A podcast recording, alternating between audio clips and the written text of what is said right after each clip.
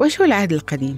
العهد القديم هو كتب الأنبياء إلا من ضمنها التوراة واللي هي صحف موسى واليهود يسموه التناخ وهم الكتب الخمسة الأولى.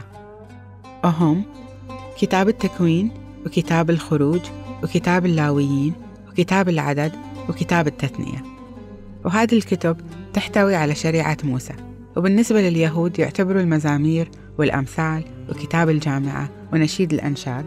ومراثي أرمية كتب ودواوين شعرية. لكن كتاب الملوك الأول والملوك الثاني وأخبار الأيام الأول وأخبار الأيام الثاني يعتبروها كتب تاريخية. وكتب الأنبياء مقسومين إلى قسمين. بالنسبة لليهود عندهم الأنبياء الكبار كانت لهم تنبؤات كبيرة والأنبياء الصغار اللي كانت تنبؤاتهم وكتبهم أقصر.